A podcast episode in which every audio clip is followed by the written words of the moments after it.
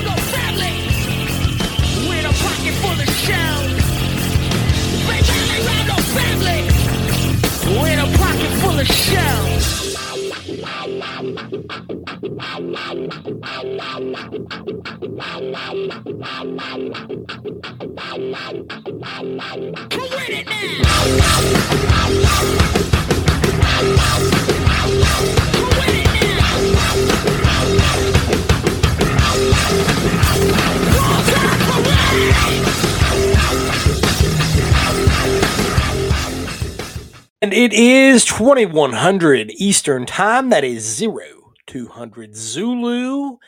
Thursday evening, we are live, lit, and ready to get loud. That's right. It is Radio Contra Sons of Liberty live in here in the virtual Green Dragon Tavern. Of course, drinks are you call it. Tonight for this guy, it is Guinness. I am drinking Guinness and enjoying it very, very much. It is uh kind of getting into the season for Guinness. And uh, you know, we've got we've got St. Patty's Day coming up. And uh, it is the season, tis the season for Guinness. And uh, it is most delicious in this can right here in the pint can. And I've enjoyed a few of these uh, before coming on air. Uh, a couple of them, two or three of them. And uh, man, it's been a minute. It's been a minute. Me and Guinness. It's it's been a minute. But uh, tis the season. Um, so you know, uh, folks are already coming in in the chat. Of course, uh, Black Three in the comments saying my Scotch is better. It probably is because I happen to know a little bit of insider knowledge that you're either drinking Glenrothes or you are drinking the Costco 24 year scotch that they have that is absolutely incredible, uh, the Kirkland brand.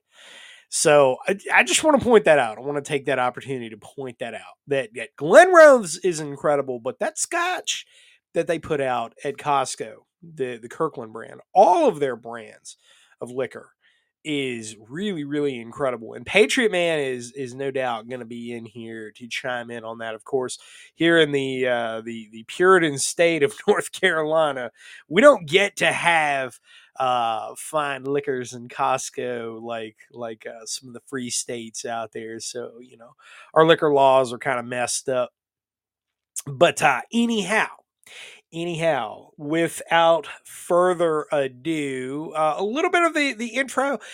So, coming in here live earlier today, and uh, was, was doing some work and some stuff done. This was after the uh, podcast got posted up. Uh, that I did earlier today. I was discussing quite a few things, broke down the last chapter of Victor Suvorov's Spetsnaz, which I think is a must read. And and and one of the things that I wanted to say in the podcast and kind of a direction that I was going, but just didn't do it because those podcasts, by the way, the solo ones, they're unscripted. I don't have any show notes. Uh, I kind of just get an idea in my head and I run with it. Um, that's that that's the way that it goes here. You know, the interviews are pretty much free form as well for, you know, everybody that's on an interview with me. We talk a little bit before we get on air. Uh, you know, Joe Dolio's in the room. He can he he can attest to that. Risky Krisky's in the room. He can attest to that. Madman's in the room. He can attest to that. We there's no script to anything that, that I talk about. It, it's just free flowing. And so um you know, get on tangents, get on directions, and and you know, it just kind of goes. And by the grace of God, it, it's been incredibly popular um, because that episode that went up earlier today has 1.2 thousand downloads in about seven hours. Uh, the last time that I checked it, which is huge. Uh, that is huge. That's not like YouTube or any of the video hosting services out there, Rumble or uh, BitChute or Odysee or any of those, where if you simply click on the video, it counts as a as a hit, right? And it says it's X number of views. No, that that's how many people are actually downloading your podcast and listening to it. Uh, and so within a very short amount of time, right? Within a very short amount of time, getting that many downloads, that's incredible. And, um, you know, again, I, I always want to open the show thanking the audience, thanking you guys for the, this growing audience despite uh, the censorship and despite them trying to cancel us and you know all, all of the things right we are still growing by leaps and bounds by every metric. And so that's really, really incredible. But one of the things that I wanted to say about Suvorov that I didn't get to, and one of the points that I wanted to make is that Inside the Aquarium is a book that is taught in every accredited international studies course in the United States. So literally in, in international studies, by the way, you know, a little glimpse inside of academia. International studies is kind of a feeding pool into the intelligence community. Um, you, are going to go that route. You'll go the NGO route. You'll go, um, you know, the the State Department. One of those, though. But you're you're going to be working internationally and and you know you're going to be recruited into uh, various circles for for various different purposes but the aquarium uh, inside the kgb and i have a copy of it uh, sitting beside me which uh, i've got it right beside ric prado's book which is uh, another great one to read from the american perspective uh, of, of that era. But uh my point is is that th- these are books that are enduring, and and if Suvorov was not legitimate and there was nothing to be learned from him, and he was not a person to take seriously, they would not proliferate his books and continue to do so to the level that they do at at courses that are geared towards professional instruction in U.S. foreign policy. So taking that into account, and I can speak for for America because this is what I'm familiar with. They may do that in other schools internationally. I don't know. Uh, I can't say. But I can say what I've seen, right? And I can say and, and attest to specifically what I have observed. And um, with that said, you know, it, it is very, very important to take these sources of information seriously. And so that last chapter of Spetsnaz, we know that he's not full of shit. He is at least attesting based on what he knows to what it would look like in the opening days of World War III on American soil. And so, reading an excerpt of that chapter and pointing those things out, can anyone tell me that that's not plausible? Can anyone tell me that that is not possible? Can anyone tell me that these things are not likely, given the fact that we have a wide open, non existent border to our south? We have Iranian nationals, Cuban nationals, Venezuelan nationals, Nicaraguan nationals, Russian nationals, Chinese nationals that are all coming in in our southern border. And there is no way, it is statistically impossible statistically impossible that our domestic security apparatus is keeping track of even a tenth of these individuals that are coming across. It's not possible. Folks, I'm not here to put on a tinfoil hat and sound the alarm about space aliens from Omicron 5 or uh, the the shadow lizard people or any any other nonsense. I'm telling you what is. I'm telling you what is. This is a very, very serious matter, and this is why you need to have your head screwed on straight. The prepper community, and, and it pains me to say this, but the, the prepper community, the survivalist community, the uh, conservative, libertarian communities, all of these spaces, right, that that exist, have a very serious normalcy bias around them. That they've continued to do the same things over and over again. That there's the political aspect to it, but um, you know, the, the the outrage porn that's out there, right? You know, your daily dose of uh, the Sean Hannity's of the world, or or you know whoever else, and insert names here, right? That's all outrage porn, but nothing is ever done, folks. I'm telling you that this is all coming to a head right now. If you ever needed a reason, double down on what you're doing. That third train derailment, which occurred literally right as the podcast was going up today. That ought to be your final wake up call. That's the final snooze button before you oversleep the alarm. Hey, get up. Get up. Do something. All right? Do something. Now, that doesn't mean go out and lose your damn minds. Okay? That, that's not what that means at all. When I'm saying do something, I mean double down on what you have. Check on your neighbors. Go build those bridges, right? Build those relationships with the people around you. You can't control what happens in Washington, D.C., and you probably can't have that much influence on what happens in your state capital. But what happens in your county seat? Oh, yeah. Yeah, you can do something there. And you can meet like minded people there too. You know what? Those those are your neighbors. Those are the people who really matter. Those are the people that you really need to be doubling down on, checking on, networking with, and assessing whether or not these people are worth your time or not. And you know what? It may or may not be too late to strategically relocate as well. Now, that kind of pains me to say that too, because I know that there's a lot of people that are on that five year retirement plan and they're just looking to get out and go somewhere. Hey, you know, I get it. Totally get it. But looking internationally, and we're going to be talking about a little bit of that tonight, looking internationally and looking at how things are accelerating here at home, we've got some serious days ahead of us. Okay, folks. Doesn't mean don't have fun. Doesn't mean, you know, look at everything doom and gloom because believe me, I'm about the opposite from that. All right. I'm over here having my best life. Why? Because I'm a best selling author. That's why. Because I can. And it's this community that has done that. All right. That that's the validation. You need to be having a good time too. You can have a good time and be preparing. Just understand what's coming down the pipe. You know, just just take a sober look at how things are are ratcheting up and ask yourself this. Do the people in DC do they actually have a handle on things? Cuz I don't really think so. I don't really think so. Um, you know, they they really haven't earned my respect personally because respect is earned. They haven't earned it.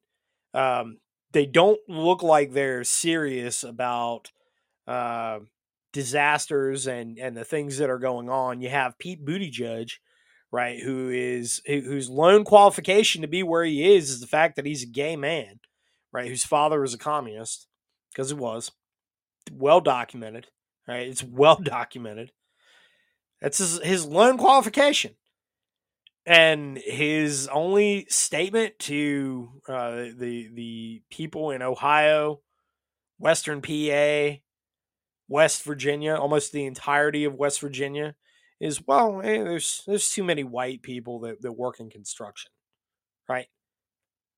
Right? We've got four derailments now. Four. Four in as many days. It is a statistical impossibility. I saw somebody say online, I don't know who it was, doesn't matter, said, well, you know, th- these things are just getting more coverage now okay, these things are getting more coverage after objects are shot out of the sky in NORAD's entire existence. We're just now shooting things out of the sky. First time this has ever happened. you don't think that maybe, just maybe, some of these things might be related. When one of the former ranking generals of the GRU who defected to the West, he was one of the highest, he at his time, he was the highest ranking defector during the Cold War, wrote a book saying that this was what they were going to do. Hmm. I don't know. Me personally, I'm putting the pieces together. You know, all I can do is bring the information to you. You do with it what you will. Anyway, with that said, first on the list tonight, the man, the myth, the legend behind tactical wisdom, Mr. Joe Dolio. What's up, brother? I knew you would do that right as I shoved a nacho chip in my mouth. But, oh, but anyway, this is what we do, right? We go to the bar, we get a plate of nachos. We crack open a beer. Tonight it's a Stella. That's yeah, right. I'm a bit of a beer snob. It's all right. Stella Artois. But, but I'm telling you that last uh, train derailment is literally on my street. It's about uh, three miles from my house. Um, the one, the one hazardous thing did not tip over, uh, and everything else on it was uh, was grain. But the folks they have doing these things for them don't necessarily know what's on that train, right? Right. Now, this same section of track had one um, probably eight months ago, closer to the airport. And, and, the thing is, this thing runs right by Detroit Metro Airport, one of the busiest airports in the country. So it automatically should raise your threat level just a little bit. So uh, I, I agree with you wholeheartedly. Yeah, they happen, and they happen fairly commonly. But the pace at which they're coming, and and in conjunction with these aerial incursions that seem to keep going right over only over sensitive military sites. Uh, you, you got to open your eyes just a little bit. You have to. Just a bit, man. Just a yeah. bit. I mean, somebody in the comments, uh, Mark Center Demon was saying, you know, I'm, I'm going to say this derailment is shocking. You know, usual over a thousand a year, but with all the other shit going on, it's a big issue. Yeah, it is.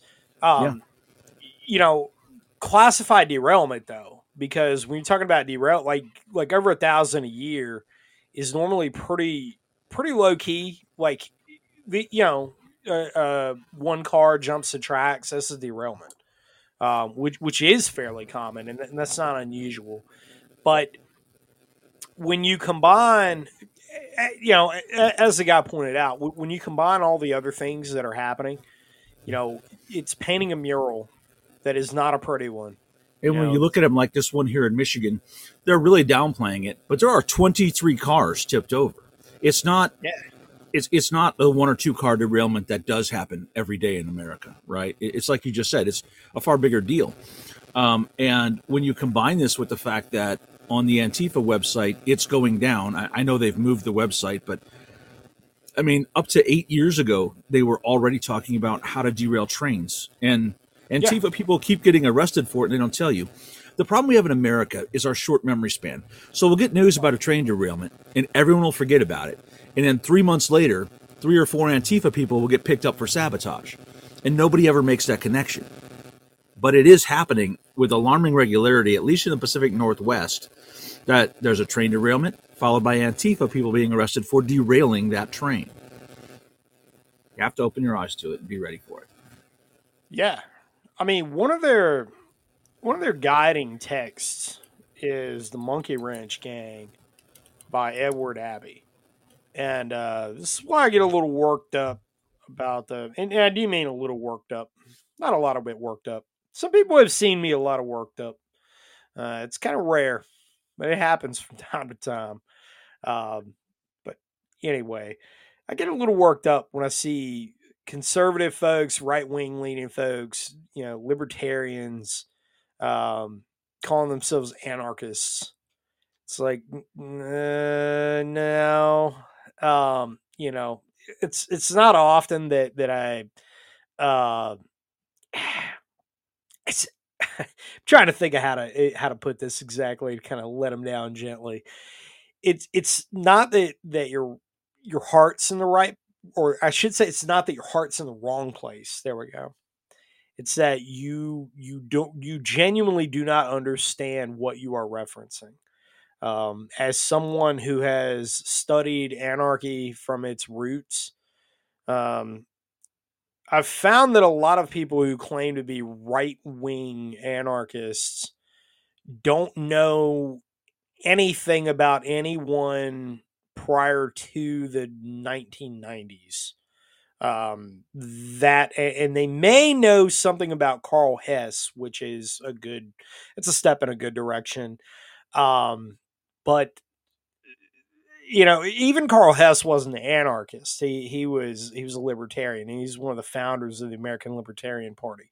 Um, you know, and and I happen to really really like Karl Hess. I think he was one of the, the smartest Americans of, the 20th century. He was certainly one of the sharpest. Um, but anyhow, so you know, looking back at, at uh, anarchism as a movement uh, from its its early days as a contemporary of Marx, um, and how that that pushed forward throughout history, and um, you know, you, you you have to actually study anarchism from the beginning to understand it and then you will you'll begin to understand that capitalism does not coexist with anarchism in any way shape or form they are two very much uh, dichotomous ideologies that, that cannot coexist. Uh, capitalism and, well, I should say anarchism and free trade can. That's a very different thing. That's a different concept altogether. Uh, and words have meaning. Words have meaning. Just because the nice man from from the blog or uh, his little dinky podcast tells you that you know they, they all mean the same thing, and he never graduated from associate level uh, 100 level philosophy course doesn't mean that you know you you get to lecture me on what anarchism is and is not. Um, so please spare me spare me all your little emails. They're going to go straight to the trash. I don't care. Um, and as far as some of the other people who are who who have uh, sold a lot of books recently, uh, writing about quote unquote anarchism, who appear with Glenn Beck, uh, yeah, no, that guy's full shit too. Uh, so anyway, um, that's it's a wholly different thing from libertarianism, where you know minarchism, where you recognize what the foundational principles, that first principle of a coherency of a society actually is, and you have to recognize that. Okay, this is a a legal principle that is taught in the philosophy of law. Right, it's a, a moral question. Where did the Nuer right? The Nuer which is a, a, a historical tribe, uh, anthropological tribe in Africa that was studied by the British. How did the Nuer, who had no written law, have rules? How, how did this exist? How did their society exist? Right? Because they, they were all recognizant of the fact that unified, they, they had certain principles that they, they did not violate. Okay. Anarchism doesn't allow for that. Okay, you, so you have to understand that. So anyway, um, now that I'm on a, a, tangent and I've probably pissed off some folks, and I'll get some angry emails tomorrow, which I genuinely don't give a shit about. Um, Want to take an opportunity to point that out again to dab on them because I'm educated, and if you're an anarchist, you're not. Uh, period. So anyway, the the anarchists in the United States get their ideology contemporarily from Edward Abbey. Right. Edward Abbey wrote a few novels, but he was an environmentalist activist in the Southwest. Um, he's most famous for the Monkey Wrench Gang, in which he had a series of characters in there who were mostly blue collar, relatable folks. And he wrote it that way because it was a very effective piece of propaganda. Um, it was the ideological foundational work of Earth First and the uh, ELF, the Earth Liberation Front, which sprang forth from that. Um, and it encouraged different types of sabotage, industrial sabotage, to prevent development of the Southwest. Um, you know, and, and, it's been cited by a lot of different sources out there. Right wing, a few right wing sources have, have uh, latched onto it for whatever reason, which is kind of bizarre to me. Uh, but the left absolutely did, even uh, leading Earth First to print bumper stickers, which I think they still have for sale. Uh, it's funny that, that green anarchists are, are also into selling things to support what they're doing. Anyway, uh, it's just funny to me. But uh, Hayduke lives. All right, Hayduke lives. George Hayduke um, was one of the protagonists of, of the group. He was Vietnam vet, uh, SF guy, Vietnam vet. And I mean, I will say that that uh, the novel is interesting, but it is, uh, and and the characters are very relatable. I think that Ed Abbey uh, wrote a, a quality novel. I mean, it's it's entertaining to read, but understand what you are reading. It is a propaganda work that is indoctrinating you into leftist environmentalist activism, right? Which is communism. You know, that that is what they are. Okay. You know, no nobody's running around out here saying, you know, oh, pollute the waters and you know, dump all the things in the ocean and make make the baby turtles choke on plastic or whatever, right? All that shit's propaganda too. So no, but uh, understand that this is their guiding book and this is what they've been taught, and and that the Soviet Union, very interestingly, and this is also from Spetsnaz, by the way. If you if you read Spetsnaz, for for those of you who actually pay attention to what I say, if you read Spetsnaz, you will realize that from their origin, the Soviet special operations guys were designed to be saboteurs from the very beginning. That was their actual primary role. They didn't mirror the the uh, stormtrooper tactics, which were uh, pioneered by the, the Germans in World War One, where they break through at one point of the line and go behind the lines and cause all sorts of chaos. All right, shooting and looting and, and doing all that cool guy stuff. That's actually not their role. Their role was to sneak in behind the lines, plant explosives and specifically landmines, and sneak back out. This was a tactic that they would turn around and they would teach to the North Koreans, that they taught in some ways to the Chinese, but the Chinese had their own ideas. Um, they uh, which uh, Evans Carlson documented well, and that reflects in uh, the Marine Corps Light Infantry Task Organization with uh, three man fire teams, twelve man squads. Uh, so the, the, Chinese did things quite a bit differently from the Soviets, uh, but they taught it most notably to the Viet Cong. And the Viet Cong used those tactics to very, very good effect. So this is something that has been utilized in the United States as well for a very long period of time. Um, J. Edgar Hoover. So everybody knows J. Edgar Hoover from uh, you know, the founder of the FBI, director of the FBI for a long period of time. Uh, a lot of people don't know that the FBI was created as a special investigative task force from the beginning to investigate anarchists because there was actually a bombing spree against uh, several different political targets in Washington, D.C. And so they were created as a task force to go after them, you know, and of course, history being what it is, and folks can say whatever they want about that, and you're probably not wrong. But at least in the beginning, that is what they were designed to do. Uh, so, you know, Haymarket Square, uh, a lot of your early labor union stuff, the activism that went into that, there was a lot of bombings, there was a lot of sabotage because anarchists and communists as well, but anarchists all draw their ideology, and this is reflected in both Marx and Bakunin's work, by the way. They go all the way back to the Luddites, right? The Luddites, the, the machines that were replacing them they were replacing specialized labor during the Industrial Revolution. They were sabotaging the machines. And so that's why, uh, you know, the beginning of this show, when it goes up uh, later tonight for uh, all of you out there to download and, you know, you do with it what you will, Rage Against the Machine, that's where the name comes from, right? Rage Against the Machine, we use Bulls on Parade as the introduction. That's where it comes from. Is you're you're literally sabotaging the machine right? The raised fist, the worker will not be replaced. You will not replace us. So, um, you know, that that is kind of a, a quick and dirty on where where they're going and why this is a movement that you really need to be taking seriously. This is something I've been sounding the alarm on for a long time now. Uh, this is not something you'll hear talked about on any of the contemporary media outlets, not even the alternative media outlets, because nobody has the expertise out there that we have in this room. Uh, so, speaking of expertise, moving down the list, Madman Actual. What's up, brother? You got a stingray on me or something? I just walked in the door. I was just looking Perfect at you.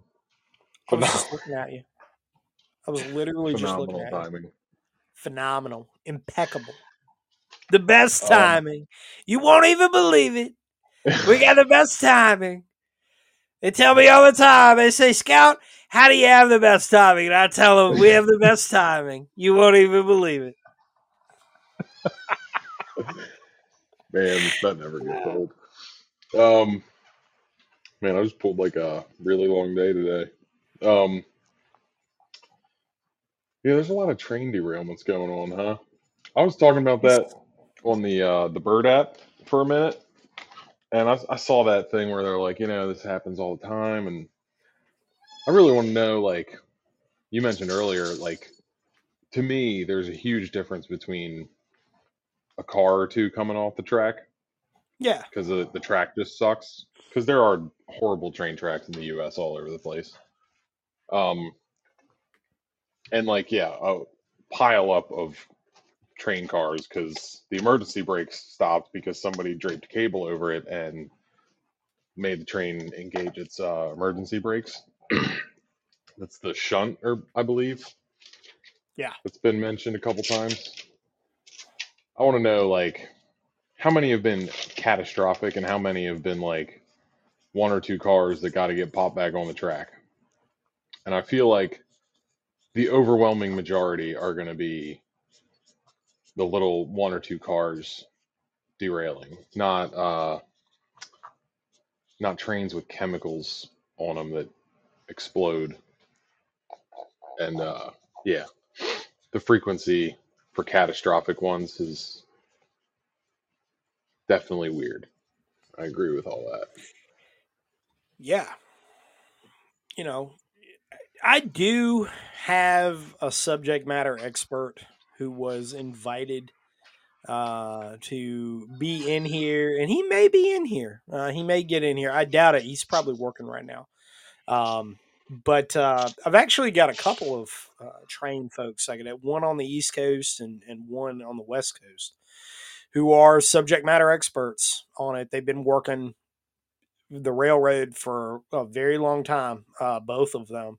Uh the two of them together have a lifetime worth of experience doing it so you know, I could reach out to them, but um, and and do back when the the railroad strike was gonna be a thing and was narrowly averted, um, very narrowly averted. You know, both of them were talking to me pretty regularly, so um, I'm. I, I am I am fascinated to get their take on it, and um, You know, we'll see. that you just brought up the strike. That kind of just like light bulb went off in my head. It's interesting that the railways keep coming up. Like, oh, we're gonna, they're, the railways are getting shut down, and now they're just like Yeah. completely falling off the tracks and exploding, and um, because that's going to take a long time to get all those cars out of the way, and for that train to get cleaned up, and then it's backing up other trains. You know, when it's like one or two cars, it, it probably takes. I mean, I'm not a rail guy. You know, like the most train experience I have is like the old train garden we had growing up. Uh, Yeah. but like, I could see maybe getting. Depends on how bad it is. You know, if like one or two wheels pops off, man, you might just need like a big ass pry bar. As silly as that sounds, it, same you know that concept at least. But if you got Right. cars piled up like just kind of like upside down and everything's jacked up and you got leaking crap all over the place, that's going to take days, a week, maybe two weeks to clean all that up. Right. And that depends on where it exactly is and how easy you can get equipment back there. Like, yeah, I mean, it's just interesting that the the idea of not having trains going around the U.S. keeps just kind of like every couple months just pops back up in the news. Well, it it's the most critical piece of infrastructure for a lot of reasons that we have. Yeah, it is. I mean, it it, it people really take the railroad for granted. And, you know, we there's a lot of reasons cuz one most most industrialized railways are far enough off the beaten path to where they're kind of out of sight, out of mind. And when we see trains, it's kind of an annoyance. Like if, if you're not if you're not into trains, that's not your your place of business. It's like ah man, like three o'clock in the morning. Nobody wants to live near the train tracks. Like uh, yeah, hearing a train blowing by, you don't want to hear all that, man. And um, it's kind of out of sight, out of mind. Like when we do encounter trains, it's kind of an inconvenience, and we just don't think about it. We do see trucks all the time, right? Every highway you get on, you see trucks, right? They're hauling something, and so that's very present in the minds of everybody. Like we think of uh, truck drivers as being kind of the, the most important critical infrastructure because that's what we deal with day to day, right? That's what we deal with on, on a day to day basis because we see that. But when you think about the raw tonnage of material that's being moved at any given time, trains are actually way more important. Now, I'm not diminishing trucks at all because I know a lot of truckers have uh, had some in the family, and um, you know, I had a CDL at one point in time. Uh, didn't didn't do anything with it, but I had it, right? Um, because big trucks are fun to drive. I'll just tell you, you know, but uh, it's the most critical piece of of infrastructure that we have. Our economy runs mostly by rail, and when you, you're thinking about, um, you know, industrialized nations of the world, you know, our infrastructure runs by rail for the most part. You know even other parts of the world that are you know the the uh, lower developed countries uh, pakistan for example pakistan you know railways are critically important in pakistan for getting into northwest frontier province. If you don't have uh, uh rail people aren't moving back and forth. I mean russia russia is another one that that railway was critical in the times of the czars and is still critical now. Because you, are talking about moving a, a, huge amount of of goods raw material whatever it is efficiently that's really the only way that you can do it right? And so you're talking about attacking a nation's infrastructure rail makes a whole lot of sense and it's something that gets frequently overlooked it's overlooked by a lot of people for the reason that i pointed out it's out of sight out of mind you don't really think about it. And if you've never had to deal with the railroad and the railroad has only ever been just kind of an inconvenience to you, you know, just like, man, I, wish this train would hurry up and move through so the, the, the gates will go up so I can drive across the tracks, right? Something like that. You, you don't think about this. You're removed from it. So, um, you know, it, it's one of those things that I think that unfortunately, when it comes to the national defense structuring and, and everything that we have going into it, a lot of people have really kind of put railroads at the back of their minds. Uh, a lot of our national defense thinkers, because railroads been around, you know, since a uh, long time, man, like early 1800s. I, I don't know exactly when railroads themselves were invented because uh, I've never really even looked into it. But, um, you know, early 1800s, right, with, you know, steam engine locomotives and, and how it's developed since then. But the technology, the actual technology of, a, of, of an engine pulling several cars on a track hasn't really like the the basic mechanics of it hasn't really changed that much. And so people think, well, I, like that's not the latest and greatest. That's not the sexy cool guy thing. We're not going to dump a whole lot of money into that. We're not even really too worried about it because I just don't think that our national infrastructure, our national infrastructure is extremely vulnerable anyway. I mean, that much has been proven, right? Over the past week, that much has been proven. But I think that that of all of them, railroads are probably the most vulnerable, and that's being exploited. All right. I just have a feeling. I just have a suspicion. Could be wrong. I hope I'm wrong, Yeah. but you know, just saying. Moving down the list, Johnny Paratrooper. Hey, buddy. What up? I knew you, You were know- chomping at the bit to get in here. You were texting me earlier today, like, "Hey, man, is it go- is there gonna be any of that Sons Liberty on tonight?" yeah, yeah, uh, yeah. You know, it is like that. As soon as I wake up on Thursday, I'm like, oh man. And then I wake up on Friday, and I'm like, oh man, why did I do that? But uh, yeah, it'll be all right. Um, you know, I'm reading a book actually. It's called The World History of Warfare, and uh, it's pretty good. It's by um, Christian Christian Archer, John Ferris, Holger Herwig, and Timothy uh, Travers. I think it's in small print, a little hard to read. I'm actually not reading it. I got the audiobook. I do a lot of driving. Um, hard to read and drive.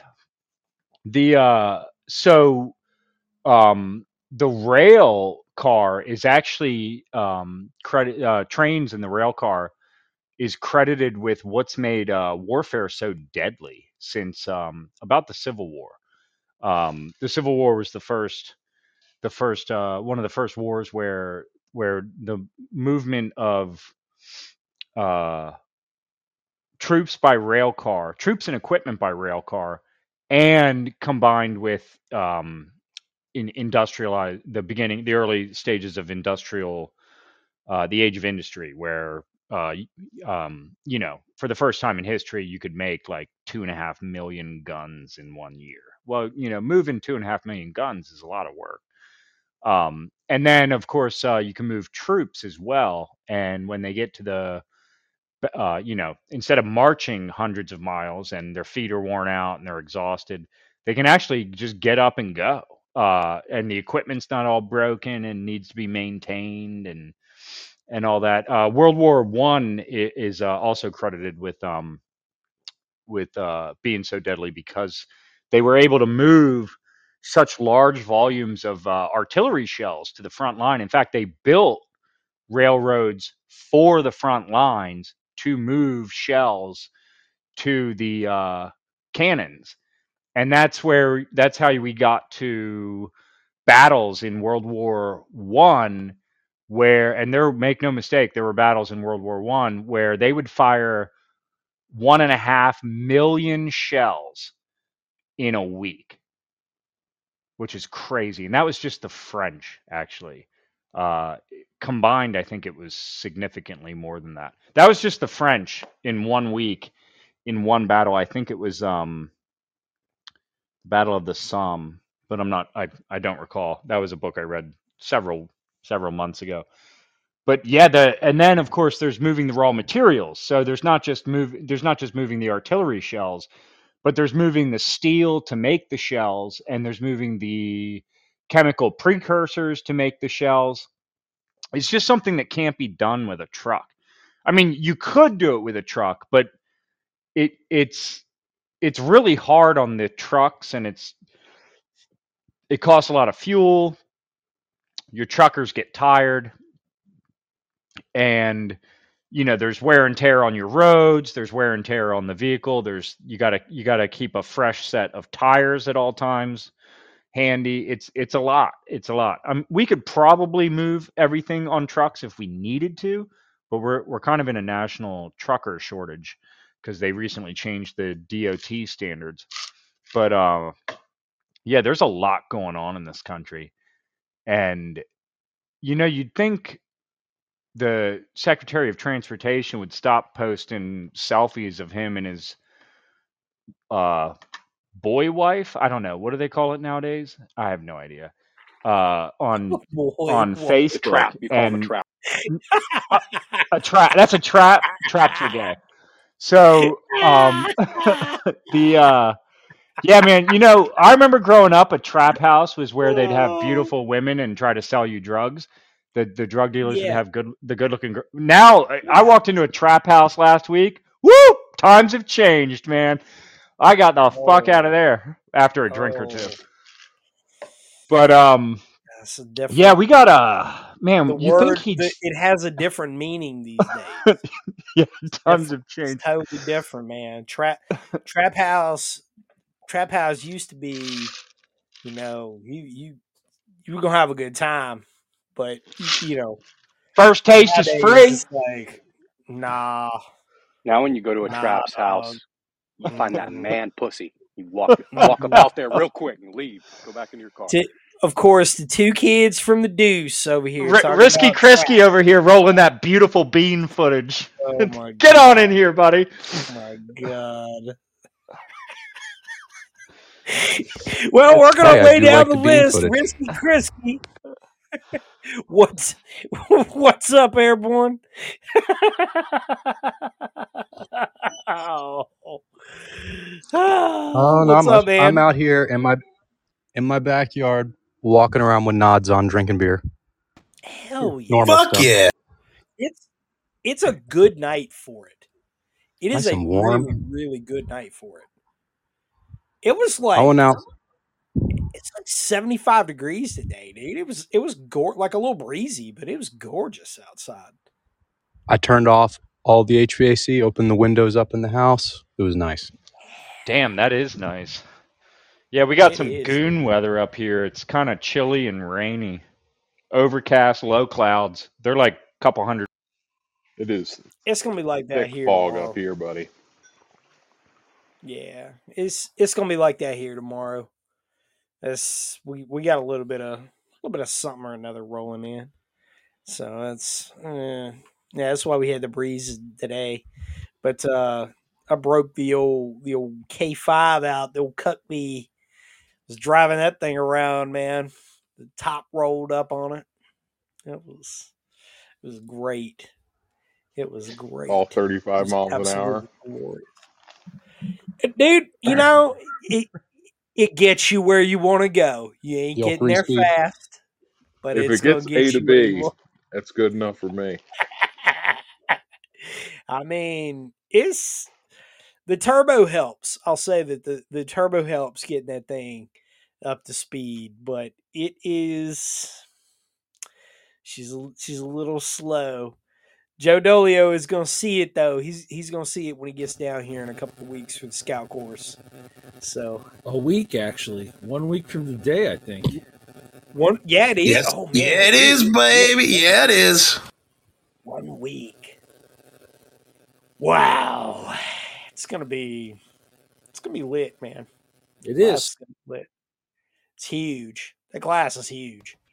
Like that's it. It it may be. I'm gonna have to look. It may be the biggest class that I've ever taught.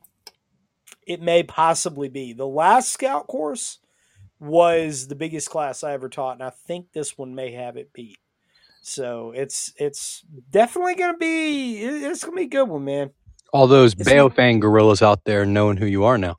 Yeah, that's right. That's right. That's right. You know, I think I got the I wrong the book. internet- I, I I got a book by some dude. It's black and white. It's not. Uh, it's not camouflage. No, no, no. We're not. We're not going to talk about that one. We're not. We're not going to talk about that one tonight. Was uh, we're not going to talk about that. That's uh, there's some there's some ongoing litigation. That's uh, in case you didn't know, this is a good time to plug some books. Um, just I will just say this: that when when you are buying a book off Amazon, if you are looking for the number one best selling author, NC Scout, the man that is talking to you right now, let me tell you something. I have only authored one book that is on Amazon. Okay, only one, only one, The Guerrilla's Guide to the Baofeng Radio, and that is the title to it. So if you see any other books that are on there that say something about a Baofeng and they have a camo cover, and one of them even might use a name that kind of sounds sort of similar to, like at a passing glance, like some shit that you would see on the wall at Dollar General that you're like, uh, man, that maybe might be the real thing, but I'm not so sure. Yeah, yeah. Well, just saying, there's only one. There's only one. And and one of those fake imitations was crowdsourcing. I caught him doing this. Was crowdsourcing reviews from Italy. I don't even know how the hell you do that because I don't really care enough to know. But I just know that it did. I I keep up with the numbers on different things. and I looked at it and I said, "Boy, that's odd. That is odd. All coming from one place." Hmm. Hmm. But anyway, just know that uh, I'm not making any statements on it. There is legal action that has been taken, and I'll leave it at that. Uh, but in case it, because I have been emailed, I have been emailed by a few people who said, "Hey, uh, what is this that's here?" And I'm like, Mm-mm, "Nah, not me, not me. Don't worry about that." Um, you know, and I mean, by all means, I'm not trying to undercut somebody else. There's a lot of books on Baofeng Radio that's on Amazon, like more than I would have expected, actually. Uh, there's, there's a lot of them out there, but you know, there, there's so many that you don't need to worry about ripping somebody else's material off and just lifting it, uh, whole chunks of it, and putting it into your own book and making your own book look like mine. That's just not. It's distasteful. It's not classy, and, and you make me very very angry when you do that, and you know things happen. Uh, just saying. You know, but anyway, not to get worked up about that. Thank you, Mr. Dolio, for for uh, getting my blood pressure up just a little. That's what bit. I'm here for, man. That's what I'm here for. Stirring the pot. stirring the pot. I know. I, I know. I sent that link over to you, and your your first reaction was, "What the fuck?" Like, Listen, the, the certified fraud examiner and me kicked into high gear. I was like, this is what we gonna do.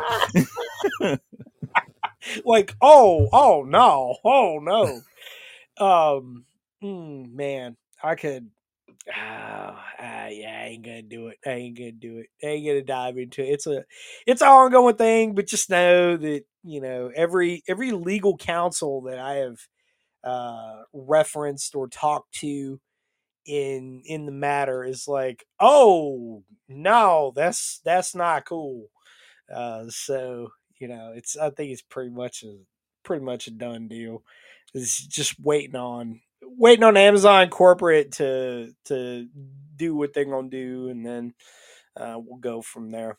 But uh, anyway, speaking of going from there, now that you've totally derailed my my train of thought, uh, Patriot Man. Last, certainly not least, the the man who has that Captain America shield out there, the Captain American partisan shield out there, fending off our current uh, DDoS attack on AmericanPartisan.org that is currently going on. Yeah, God What's up, brother? damn. Uh, yeah. Um, yeah, that's fun. Uh, luckily, we have um, uh, our our host, and um, what we have on the site is good. But man, we sure pissing someone off, and uh, it's crazy. It's all coming from. A data center out of Atlanta. I don't know if we all know what's in Atlanta, but uh, it's not just that. International tax too, uh, from countries in Europe um, who are not happy with how we're covering certain things. So um, yeah, yeah. So that's um. It's um it's it's it's interesting and it's fun. Um so far as you can tell we have been up. We have not been down for anything. Um the ip addresses they keep trying but uh, they just it's it's not so much they're trying to bring us down. It's more like hey by the way hi. Um you know we we, we, know who uh we know who you are uh, which we've gotten before and uh we'll get again so it's not i'm not too worried about it but um, but yeah, you know, it, just going back to what you were talking about with um, you know, using this as a time where you know you still have your fun, but time to kick your gear in order. You know, as you know, I met with I met with some good good people this past weekend, and we got a lot done. Um, got some combo stuff squared away for digital for uh, the radio that, that we all run. Uh, we run the the G90 Xiegu G90, so we got that squared away, which was good and then just uh, other little things like you know during the intro i'd finally gotten uh, i probably lost it or didn't come with it but i, I, I had the um, the slide catch for uh, glock 43 that i was installing uh, as the show was opening but um, but just that i mean i mean risky's doing it right right now you know walking around just again with nods and a beer because you know train as you fight because it might be that you have a couple in you and uh, you know someone comes a knocking I have a specific So- pouch on my gear for the beer. Ah, see, that is you are a man after my own heart. But um, that's, that sounds like definitely something I would do. Um, but yeah, no. Otherwise, you know, I just I echo that. Keep yourself prepared. Um, not you know, you don't, don't get scared. Just keep watching what's going on and understand. Um, you know, basically set yourself some some DefCon levels. You know, if uh, if you know some a couple things happen in a row, I might take specific actions. Um, and then other times, you know, you can lower it a little bit, but just keep keep kind of moving on down the road with it.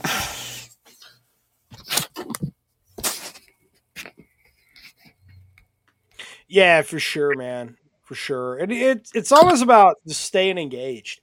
Um, you know, keep keeping yourself engaged and and doing new things. Uh, one of the big things is is just doing new stuff, getting outside that comfort zone. You know, you get those guys that that are you know all into radio, but they they really can't do anything else. And I mean that that's a useful skill, obviously. Um, you know, I know a lot about it, dedicate a lot of time to it, but you know, what else can you do? Um, you know, don't don't be a one trick pony. Uh, it's just not.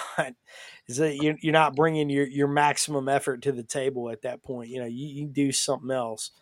Uh, but anyway, um, going going down the list here, um, you know, trains you fight and all, all that stuff. I mean, I, I've been in a lot of fights when I was drunk. I'm just saying it. You know, there, there was a period of time where there, there was a period of time where it, a, a lot of a lot of fights occurred on my end, and they were usually my fault. Uh, they were usually my fault. I was I I, I was mea culpa and all that because there was a period of time that I really liked fighting. Um, not anymore. Not anymore. Um, nose broke a couple times, and eh, it's just not as it's not as much fun as it used to be. But uh, anyhow, yeah.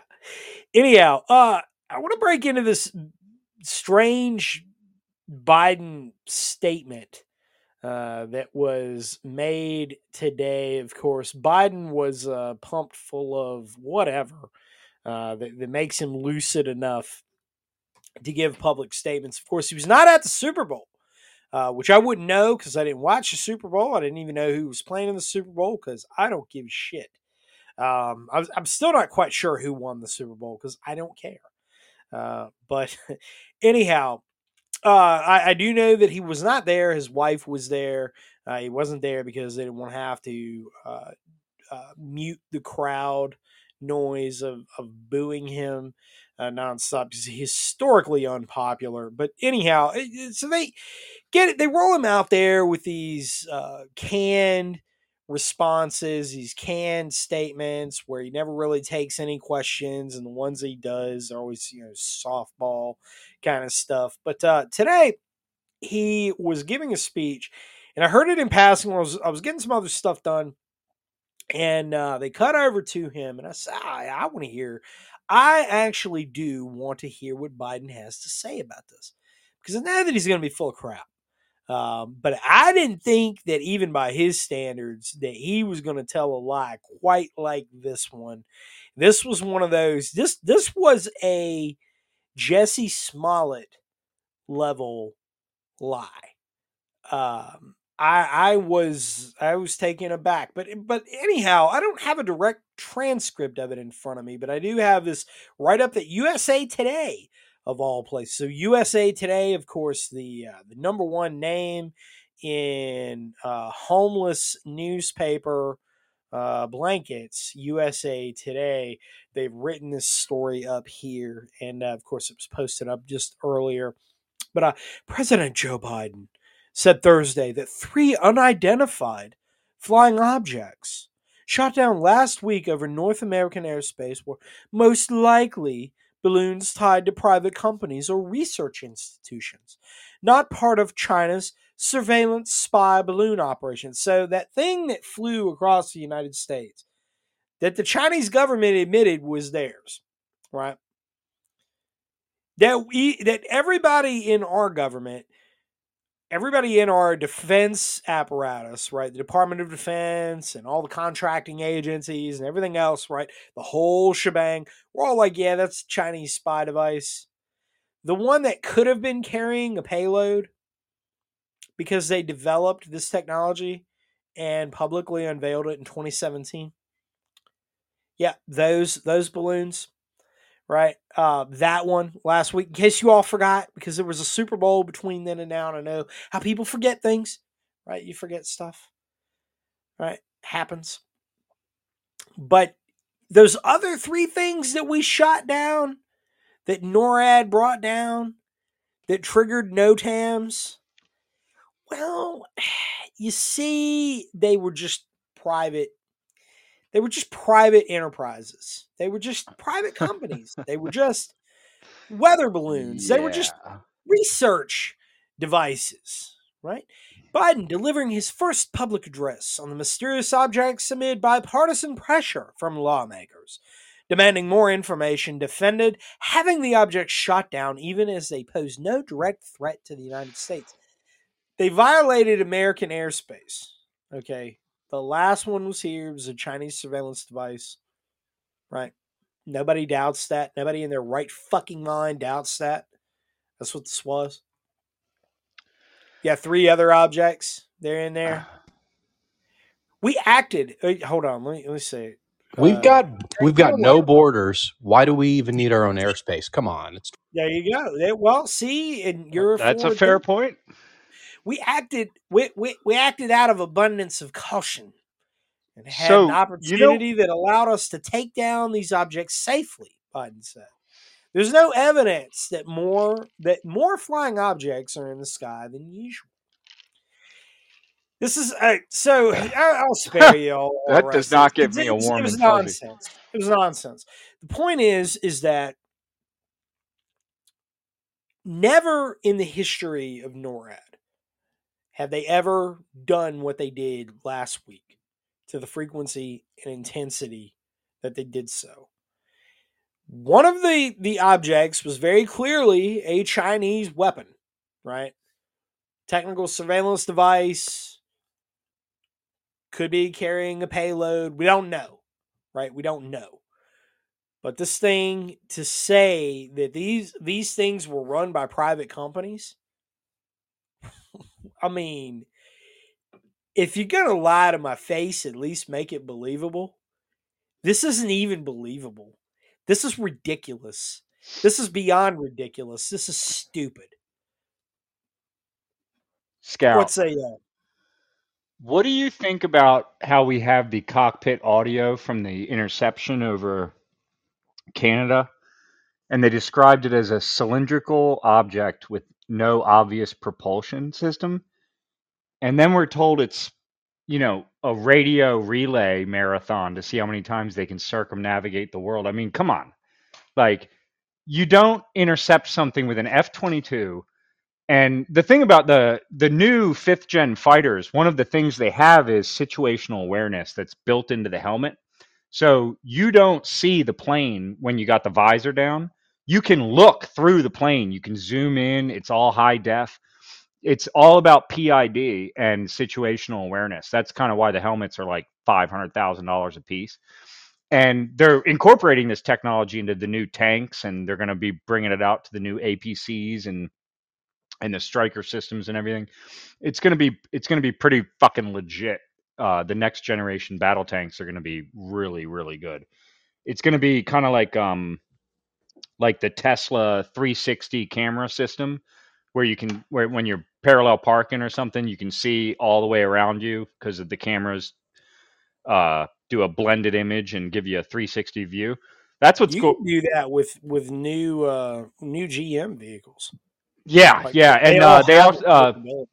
Yeah, and uh, new the new security cameras have these uh, non uh, image distorted, um, distortion corrected 360 fisheye lenses. So if you think you're not in view of a camera, I used to work security at one of the, like the top law firms in DC, and it these cameras can definitely see you.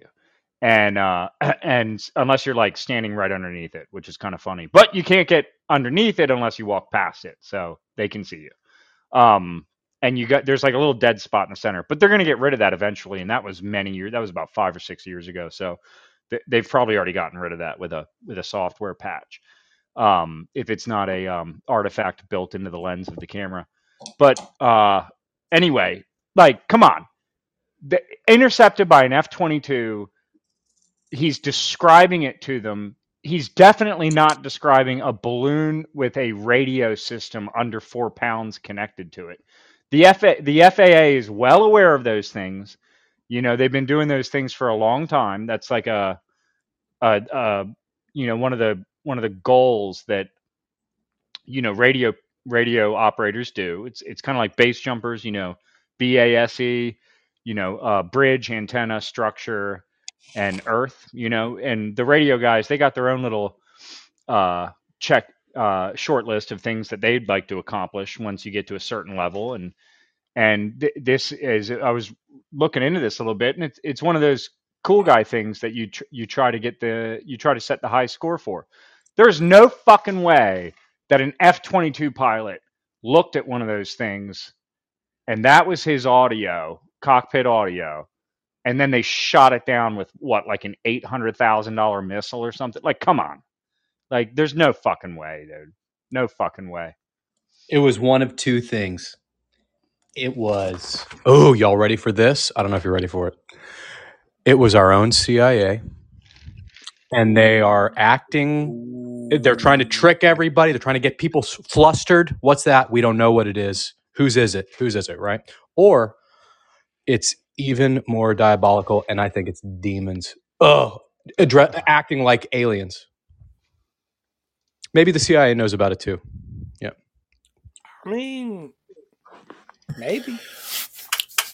Well, to to to to um, JP's point, right? They fired one of the um, AIM 9X sidewinders at it, and I mean, I feel like they have a pretty good track record, particularly if you know they don't do countermeasures. And um, the first one missed, and so like you know that was just like, all right, well, hold on.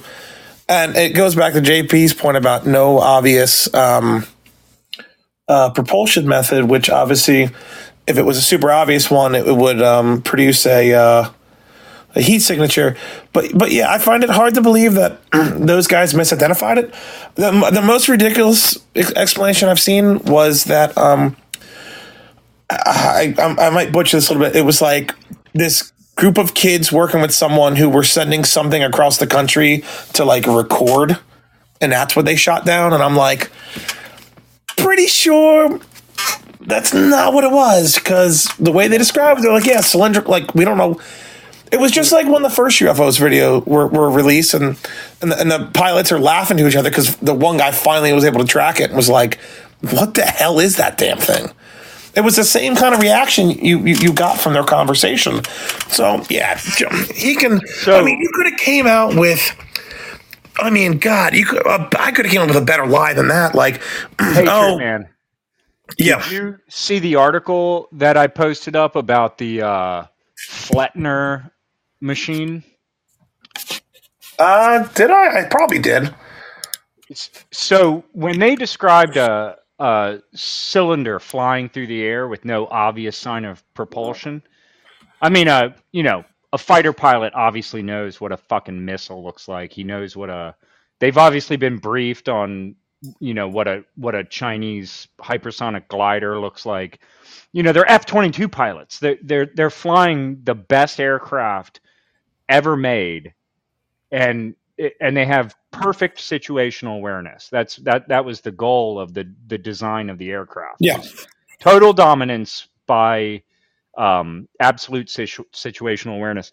When when I heard the description and and the pilot said no obvious uh, method of propulsion, I, I I knew exactly what they were talking about. They're they're talking about the Flettner machine, and it it I'm I'm looking for the article uh, and I'll, I'll repost it for the for the for the people that missed it because it, it it's not that interesting, but it, it is fairly new, and um, man, it's it it uses it it flies through the air. You can make a cylinder fly through the air by spinning it, and it it creates a low and high pressure, just the same as any airfoil, and um, uh, it it flies through the air the same way putting a backspin on a golf ball. You ball. talking about the gets Flettner rotor sh- rotor sail?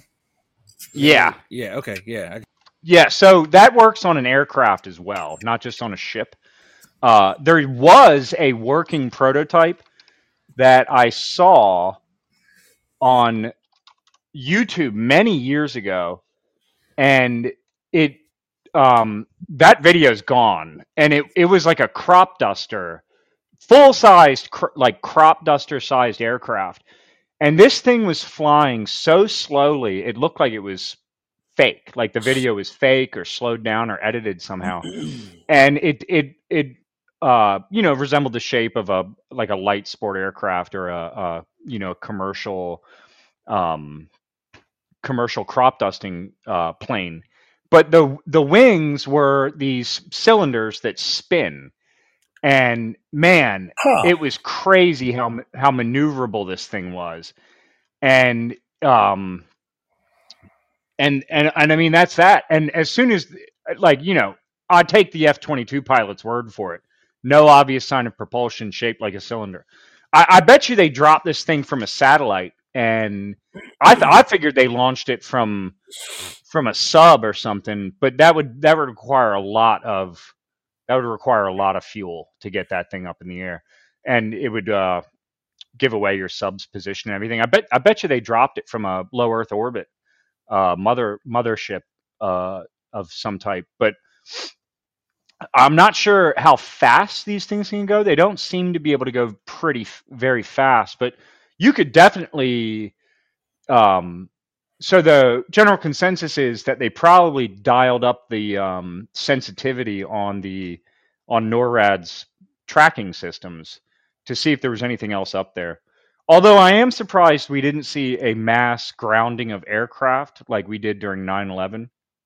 Even though I think this I think what happened last week was like as important as 9/11. Uh, uh they're kind of sweeping it under the rug, but I think that was a really fucking big deal. The the the balloon I would put it on par with with 9/11 Yeah, because I would. they've yeah i mean because i think it i it's a big deal and especially if it was um you know the the type of electronic warfare weapon that i've uh heard it was eh, that would uh that really makes me uncomfortable because that's Yeah. super Yeah, yeah, and I get what you're crazy saying too because of, of of you know with with obviously with not if, you know someone lives in the area with 9/11, you know that completely changed you know everything, right? That everything changed in an instant, and it can be argued. I mean, obviously, loss of life, no comparison, but th- this brazen of what they're doing and our response to it, and with this, and not just looking at this event, but it as part of everything else going on. I mean, this this is going. This is the start. Of, and Scout, you and I were talking about it. This is this is the start of something new. This is a paradigm shift, right? This is something where, just like you know, going from the Soviet Union collapsing to this period of peace to this um, to the GWOT, I think this is a start of something all new, and it's not as dramatic in the sense of the shock and all of it, but I think it it, it and to your point, it is the the, the start of something that's going to shift, and it, you know they could be looking back at you know, in, in the beginning days when the, the Lusitania was was sunk, or you know, so these events have happened that are dramatic and they've completely changed the course of what comes after. This might be a very subtle start to it, and that's not to say that something more catastrophic could come afterwards, particularly knowing with what these things are potentially carrying. Um, but but I think yeah, this is the first salvo in a complete paradigm shift. Yeah, absolutely It absolutely is, man. You know, I don't. So, uh, you know, going back to to Risky's point uh, about it being uh, CIA, maybe uh, Special Projects Division type deal. Um, as far as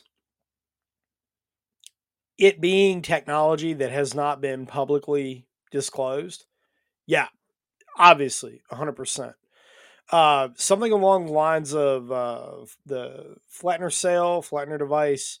Um, yeah, I, I mean that that's extremely, extremely valuable. Um, and me personally, I just know like the with the the uh, advances that we have in in manufacturing technology, um, but also the fact that Confucius societies and and Johnny, this is something you've pointed out many many times over the Yes, years. sir. Confucius societies are have have fully engulfed every one of our institutions of higher learning in the United States. Right. I was having a conversation with this uh, or about this with a buddy of mine who is a, a SEAL uh, that that's still active duty. I was talking about this with him this morning, and um, how basically the elite capture has has hit such a a deep level of corruption of our higher learning institutions that there is nothing that we are developing now technologically that the Chinese don't already have their hands on. And that's a very scary thing when you think about it. Um, you know, and, and he was kind of comparing the era of right now to, you know, the late 1930s, uh, leading up to World War II, because, you know, we were both in congruence on the fact that, you know, World War III is an inevitability at this point. Right. It's, it's, Yeah. you know, we ain't avoiding it. Okay. We're, we're on a collision course economically. But there's a lot of differences. You know, when, when people make that statement, when they say, oh, you know, we're headed towards World War Three and, you know, all this stuff, and, and they kind of make this like this foregone conclusion that that the turnout's going to be the same. I got to remind you that there was four years time that that went on in there where it wasn't a surety, right? And we learned a lot of things the hard way along the way. Yes, in the we did.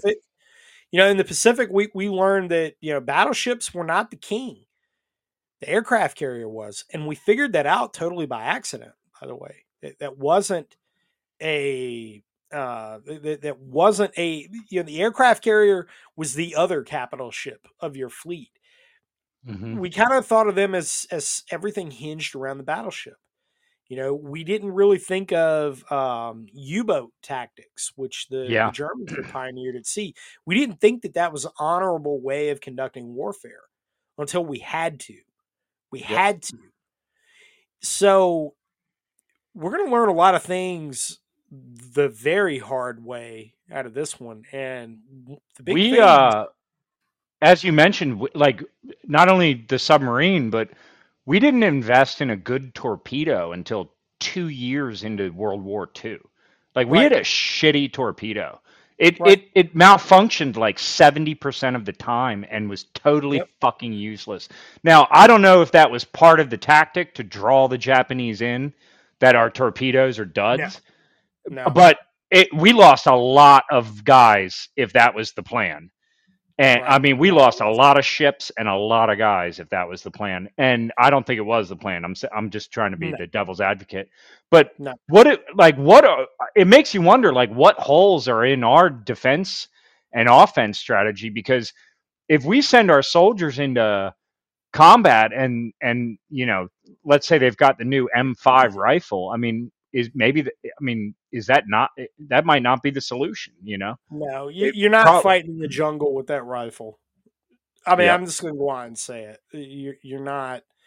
That rifle was designed to fight Afghanistan. That's what they built it for. That's what it's that. Every every piece of equipment that's being fielded right now is designed to fight the last war, right? Um, you know, you could make an argument to say that it was the, the the M5 is designed to fight in Ukraine okay, you know, I, I would give you that one because there's there's a case to be made for longer range engagements and whatnot. Um, but no, if you're talking about a, a fight in the Pacific or, or Southeast Asia, no, um, the it wasn't designed for that, and and they're going to figure that out quick, fast, in a hurry. But uh, you know, I, I beat that one to death. But my point is, the, larger point is, is that our manufacturing is not there. Our manufacturing capability is not there. Um, for anybody that thinks, you know, oh yeah, but we could we could spin it up real fast with what? With what? Like, all right, so you you don't understand that our steel industry is in the condition that it's in that our munitions making industry is in the condition that it's in, you can't just immediately pull the stuff out of thin air, right? You can't just immediately create a labor force out of nothing, right? And say, oh, hey, all of you are magically going to become uh, shipbuilders and pipe fitters and you know steel cutters and everything else. Like, no, it doesn't work that way. It doesn't work that way. And in the United States, we already had a large industrial manufacturing base that had the, the technique down pat, right, to build all the things that we needed. We just adjusted what we needed to, where we needed to, and were able to build things to, you know, the new things that were built to the specifications that were required of them, right? But we we didn't have that technology or we didn't have to invent that technology literally in 1941. We already had it, right? It was already underway. We already had specialists. We already had a labor force, right? And we we still had a monumental uphill climb to get to where we got. All right. We don't have any of that. That's what I'm trying to explain to everybody. But the, the larger point to, to what I was talking about dealing with the Confucius societies is one of the downfalls of the German military, of, of the Wehrmacht and, and the Waffen SS, which was the, uh, the uh, army of the Nazi Party. One of the, the things that historians pretty much universally agree on regarding them and their, their uh, steep decline towards the end of the war is their reliance on uh, wonder weapons or the Wunderwaffen, as, as they called it, right? Wonder weapons. And they introduced all of this high technology onto the battlefield without a a uh, coherent plan of how to use it. And a lot of this stuff was untested. And so they were trying to make up the doctrine as they went along which never works right? You you have to figure it out before you use it. The reason that world war ii began in europe with the shocking effectiveness of combined arms warfare, which we call, uh, uh they call then the Blitzkrieg. Nowadays, we call combined arms warfare, is the fact that that they had practiced this. Right, Rommel had studied this meticulously and figured it all out. And they figured all of this out by the time the Spanish Civil War broke out. They figured out how they were going to win because they had lost the last war. And so, how do we take this new technology, right? The airplane, the tank, right? The radio. How do we take these things? How do we incorporate all of them into a competent strategy for offensive warfare? And it was very, very effective. But by the end, when they began to get put on their heels, now they have to fight a defensive war. They weren't really prepared for that, right? And their manufacturing capability was not able to keep up with the demand and so they resorted to all this high technology this untested stuff and they were creating a new doctrine as they went along. It didn't work and it wasn't going to work. We picked that all all that stuff up right? Operation paperclip we picked all that stuff up. If you look at a lot of our technology today it came out of that. Of course a lot of the russian technology soviet technology came out of that as well.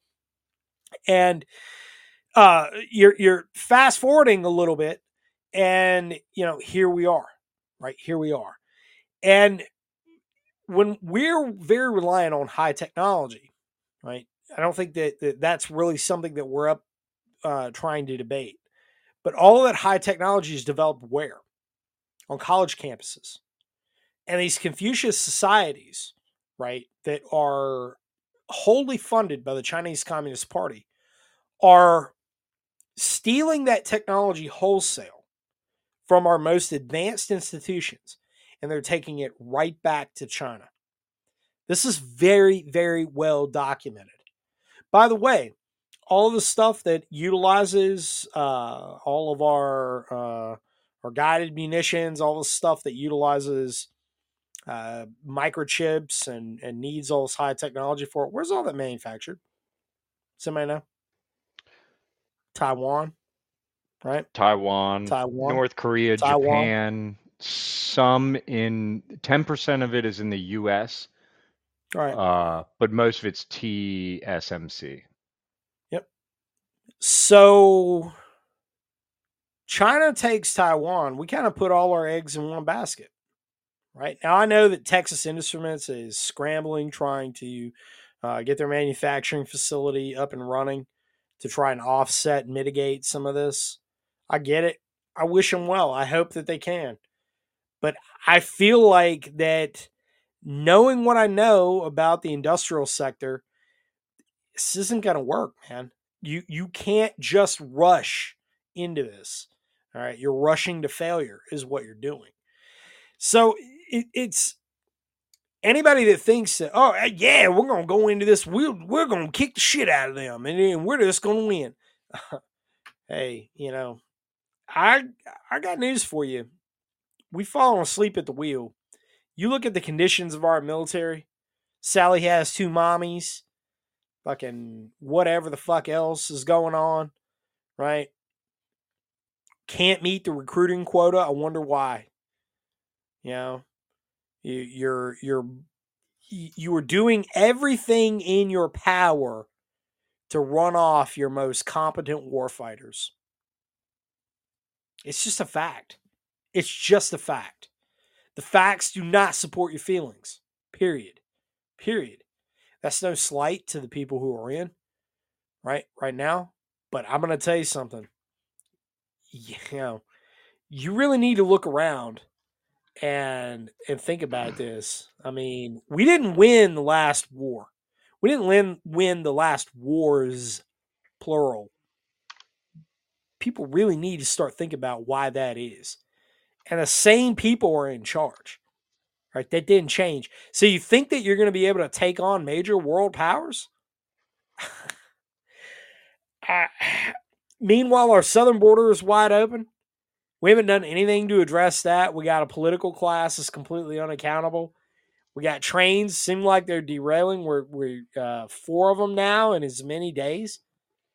I mean, you know, and and all we can be told is that the the little gay mayor from South Bend, Indiana, boy, well, he you know, let me tell you, he he just he he says that it's just there's just too many white guys that are in the labor force. That that that must be the problem, right? Because that's their answer every single time. No, he said he was going to come up behind the issue and get balls deep in it. Oh, oh, oh, oh. I couldn't resist. I, it, was, it was just sitting there waiting to be said. it had to be. said. Bringing up traps again. Hey, man. I'll have you know that your your fellow 82nd Airborne paratrooper to your left, he he has spent a lot of time in and around the DC area. He's used to uh, many such cases. Well, I'm sorry if I offended Patriot Man. I know he's one of them don't ask, don't tell kind of guys, but it had to be said.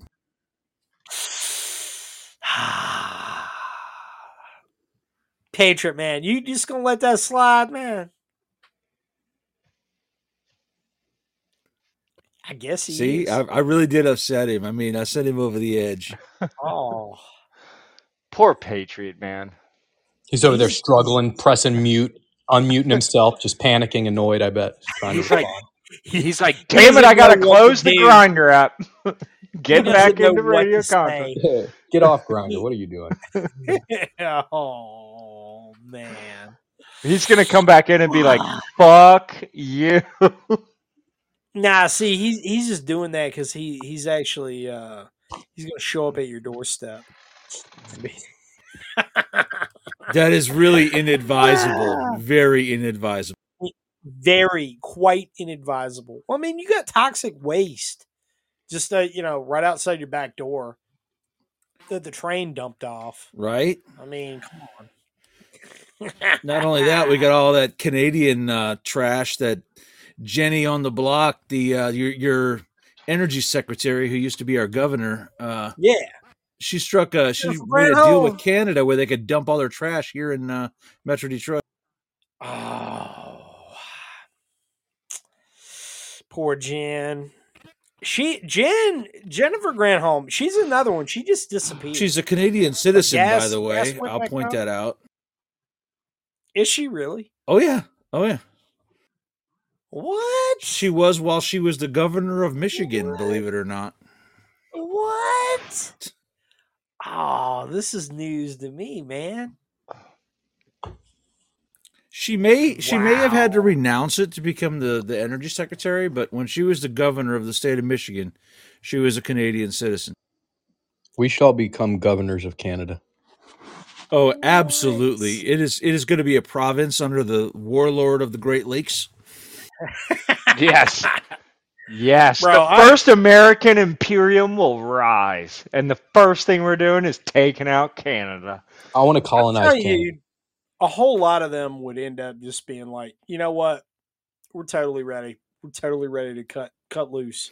Oh, I, I This may is- already have an element or two inside the uh, inside the wire up there. So Bro, I'm gonna tell you, up in up in Calgary, like that that whole area, Calgary, like Western Canada, they're just done. Like they're done. Like nope, nope. This this whole uh this, this the whole the whole central government of Canada, we're we're done with this shit. Uh, open country and in the comments is where I'm at. I'm in Calgary, bro. You know, um, you know, you you, dude. That's that's Corb Lund territory out there. Like that's that's uh that's Canada's Texas. That's the way it was explained to me.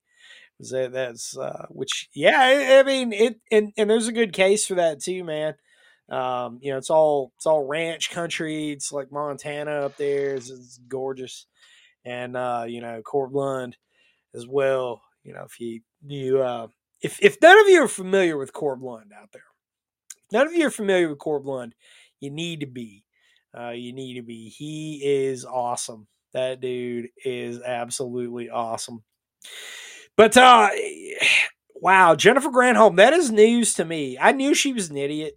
Um, you know, I I, I remember her when she had her uh, very brief TV show. She had a TV show that was on for like two episodes, and it was on current TV. Uh, if anybody remembers current TV, that was kind of like uh, it was Al Gore's version of Vice back in the day. Uh, Al Gore started it. I don't know. I don't know how many people remember that. But uh, Jennifer Granholm, she had a she had a, uh show on there where she she talked about whatever the fuck. Uh, who knows? And of course, now she's our energy secretary. So that's who we should haul into the public arena and throw uh, rotten cabbage and, and uh, rotten tomatoes and whatnot at for being a complete failure. Um, so there you go. Uh, Flint, Michigan. You know, you know how uh, uh, uh, Michael Moore jumped out there with Flint, Michigan. Oh, let's let's cry about Flint, Michigan because their water is so bad, right? Yeah, that that all happened on her watch. Like th- these were policies that she put in place that led up to that. well, the craziest Uh, thing is up to that it was an all Democrat Flint City Council who decided to switch the water source from the safe Detroit water to Flint River water with pipes that hadn't been used in 30 years. How did they think it was going to turn out? Because they wanted a little more money. right. Man, what a good idea. Well, it's, I mean, it, it was it's like the mayor of uh, Jackson, Mississippi, who's a, a communist. I mean, literally, he is literally a communist, um, and he basically said, "Hey, you know, I I, I don't know how much it's going to take to fix this water here. I, I think we're just going to need millions of dollars." Or however much it might have been, it might have been a billion. He might have been asking for a billion. And uh, the the state of Mississippi brought the Army Corps of Engineers in, and they just reset the pump and cut it back on. Like, ah, that guy should. I'll tell you this: that the, the Flint water is perfectly safe. Uh, we we went and had lunch with my son up there, and uh, of course we had fountain drinks. So I drank the water, and I mean, now I don't have to turn on a light when I walk in a room, but Oh, I feel fine. oh, Oh, That's man. funny. oh, dude. It's Flint, Michigan, though. Flint, I don't know. It's every every state has its cities where you're just like, nah, I ain't going there. But it seems like Michigan just has a lot of them. Let me, here's here's a, here, here's a story about that. Um, so back in the day when I worked for Target Corporate uh, Investigations, we were doing a a bunch of raids on credit card fraud with the postal inspectors, and they were going to be in Flint. There's a bunch of Nigerians living there, and and all that kind of stuff. Um, we go to do the raids, and uh, the local postal inspector is like, "Hey, hold on, man. We ain't going over and telling the Flint PD what we're doing." And uh, the one guy was like, "Yeah, we got to inform them." He goes, "No, you don't tell Flint PD nothing, man, because those houses will all be empty by the time we get there." Yeah, it's kind of a sketchy town. It's a sketchy town. No. Corrupt popos? No way. No, I do not believe you, sir. I will, not have you on my show besmirching the honorable police of Flint, Michigan. Come on now.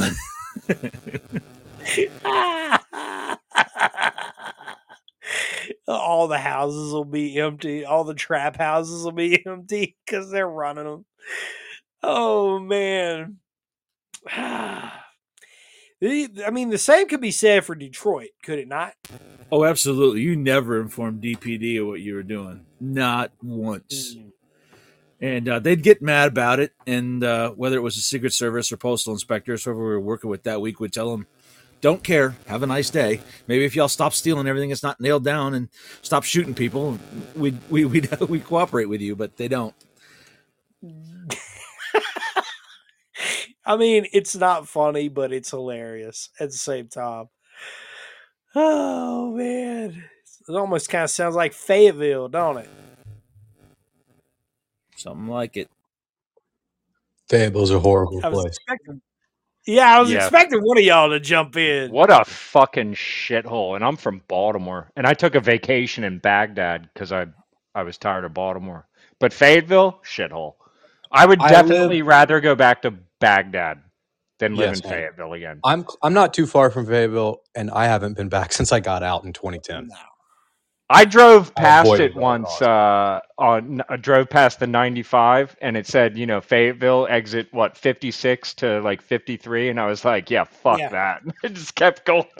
The only reason I would go back is if I could take my kids uh, to like see a jump and let them go watch it. Yeah, to 82nd week. I mean, the 82nd week's cool, and the the I mean, not being in it. Well, being in it's all right because you might get to do uh, a World War II jump uh, where you dress in Yeah. all the World War II gear. That's kind of neat, and uh, and then um, you get to do the uh, you get to show off all the ge- different uh, generations of equipment to like the spectators, and like all these old like Delta Force guys and like uh, MACV-SOG guys are like wandering around with all their MACV-SOG gear on, and you're like, that dude's a fucking stud. That's who I want to be when I grow up. like, but uh, yeah, I mean, other than that, like going around picking the leaves off the trees before 82nd week and cutting the grass with a pair of scissors. I mean, that's you want to talk about some fucking discipline, man. Try doing that for five. Ugh.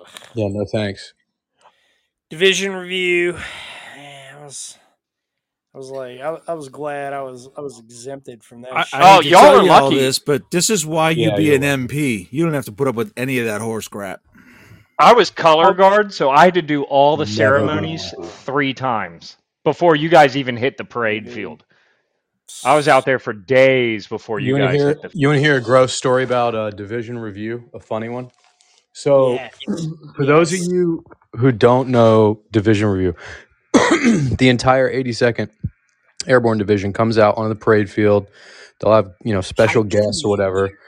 It is just a dog and pony show, and they go overboard with the little things, and you repeat it and practice it over and over. It's always hot outside, and uh, it's just horrible. People fall down and pass out every time and stab somebody in the leg in front of them. And uh, so George Bush came when I was here, and we're on the day of. we've done a practice and everything, and it's just hot as hell out there. And they have a staging area just behind the trees uh, near the parade field. And they have like a bunch of porta johns set up, and the lines are outrageous to get in them. And everyone's been hydrating because they're going to be standing out in the field in the you know sun for hours, four hours. I don't know. It felt like four hours. Who the fuck knows how long it was? And um, so I'm waiting, I'm waiting, I'm waiting. They start blowing whistles. All right, everybody form up. And I'm like, I'm gonna piss my pants. I'm like, I'm going, I don't care. This guy behind me's panicking. He's gonna shit himself. And he's just like, hurry up, hurry up. I'm like, I got you, guy. I got you. I pissed all over the seat. I pissed all over the toilet paper, drenched it. I was like, all right, you're good. He came in there. I just heard him screaming and hitting the thing. And I just laughed and ran off. I don't even know who he was. Oh, He had to go the whole division review with that. For the record, Risky Krisky is that guy. I, yeah, it's hilarious. Don't be the guy that has to shit the last second before division review around me. Or I'm gonna, Oh, if you don't know me, I'm gonna.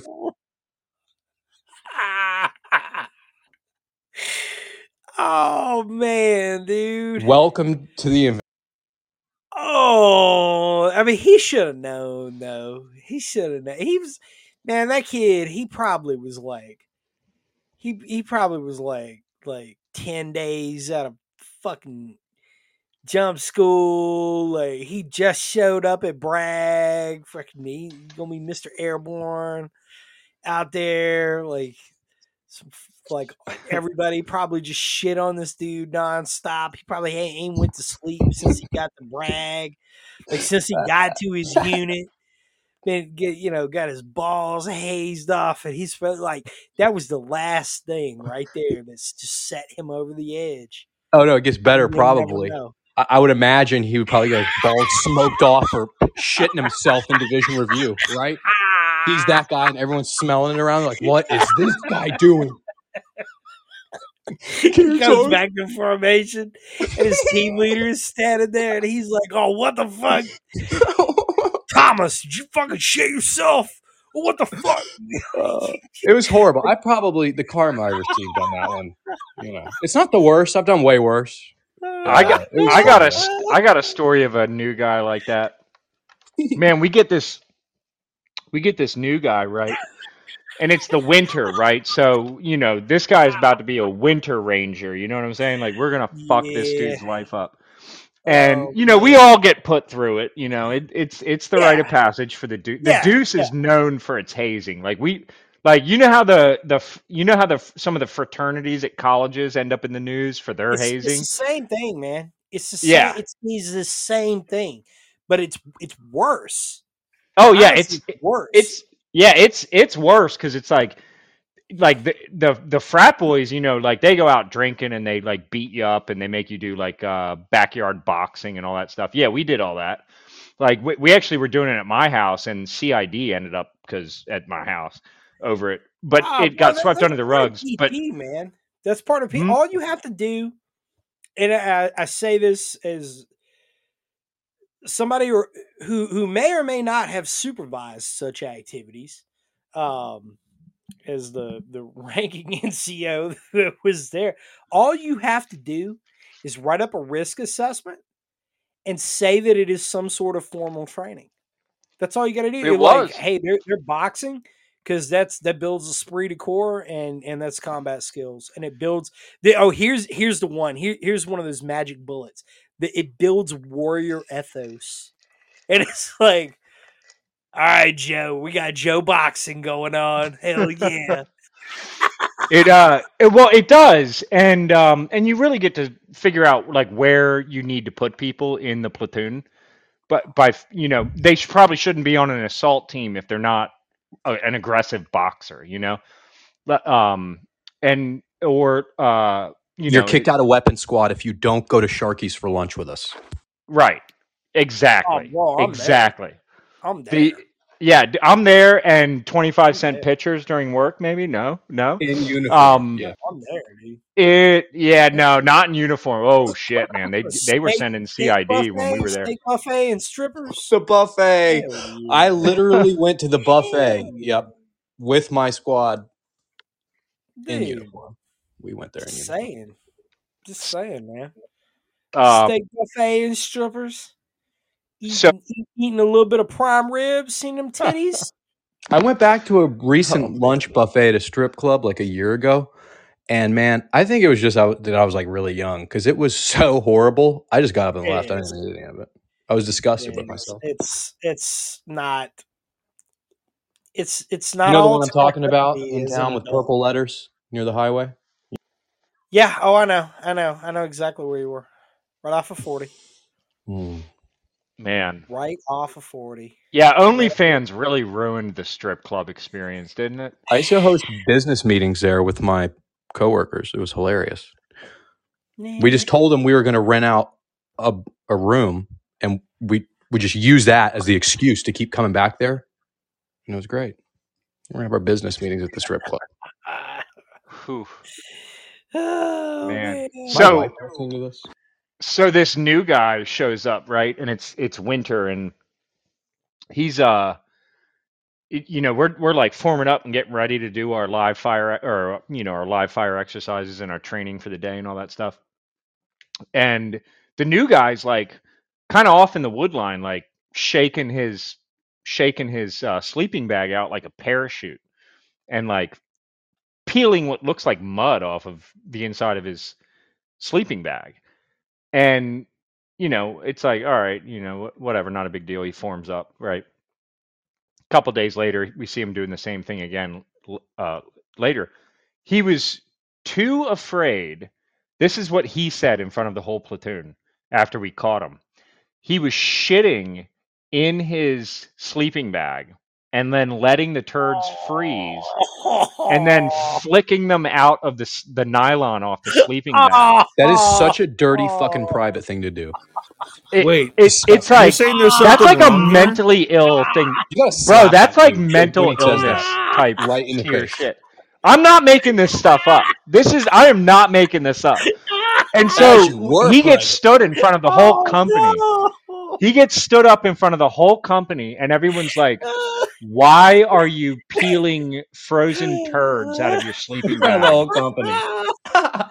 in front of the entire company?" Private?" 140 people. Yeah, just embarrassing. And Oh, and he's like he starts to like kind of cry and stuff this guy did not last in the army he got kicked out he, he no he got slapped with a, a failure to uh, adapt yeah, um, yeah, failure to adapt. Yeah and Oh, which you can get hit with within 180 days of getting to your unit. They got six months to hit you with a failure to adapt. And it's basically like you were never in the army.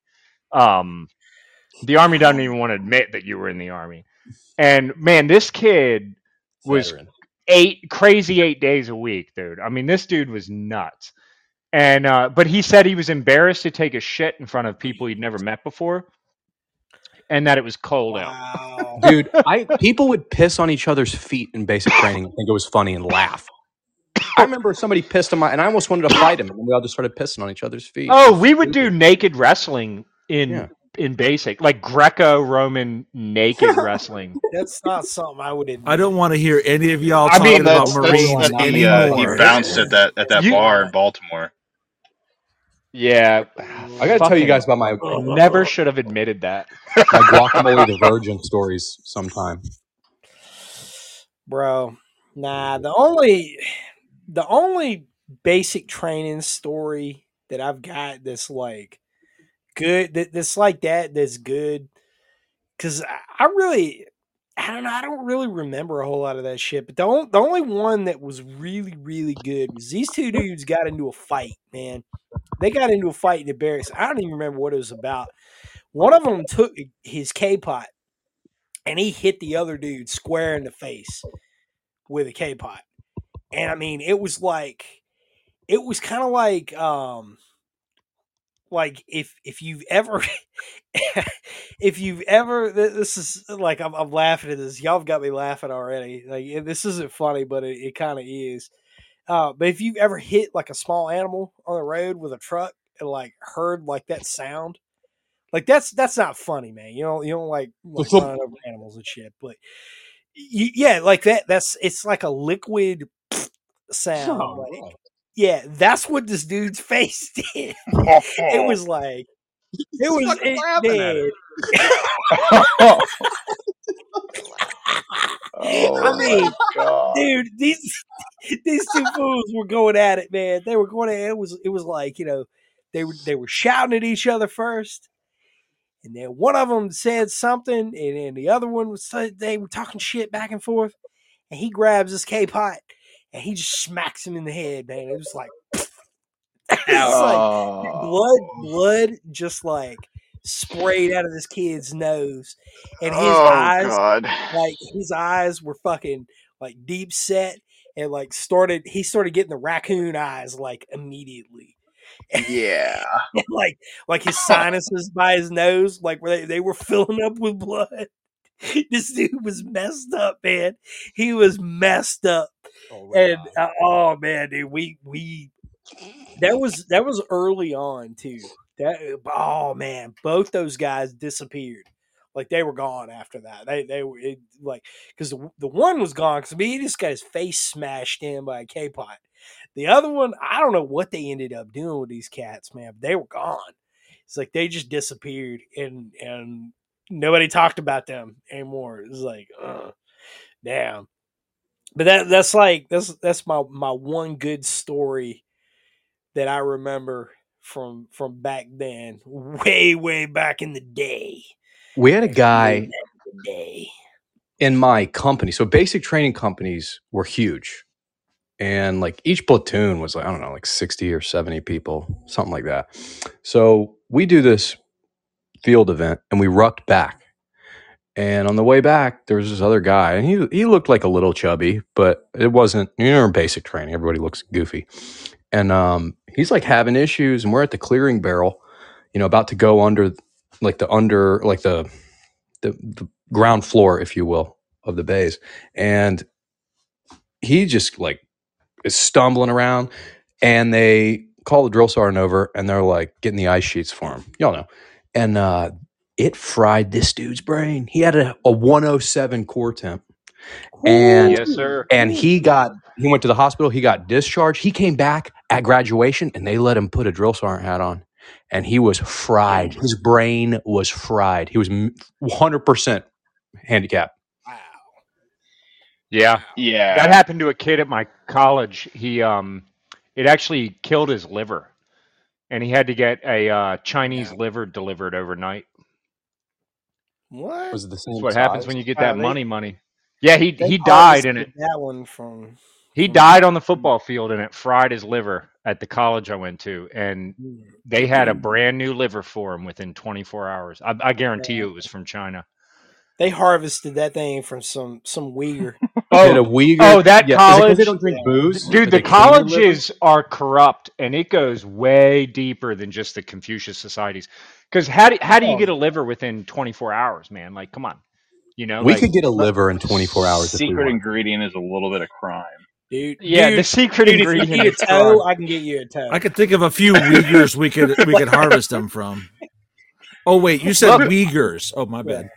Well, I mean, I got caught digging up some graveyards once, and you know they they knocked it down from necrophilia to grave robbing. I mean, it was No, pretty That's sweet. good. That's good. Not the only thing you were robbing. That, I stole that Why- joke. I don't. I don't. I can't remember when I heard that, but it. I, I think that was uh, Anthony Jeselnik, if I remember correctly.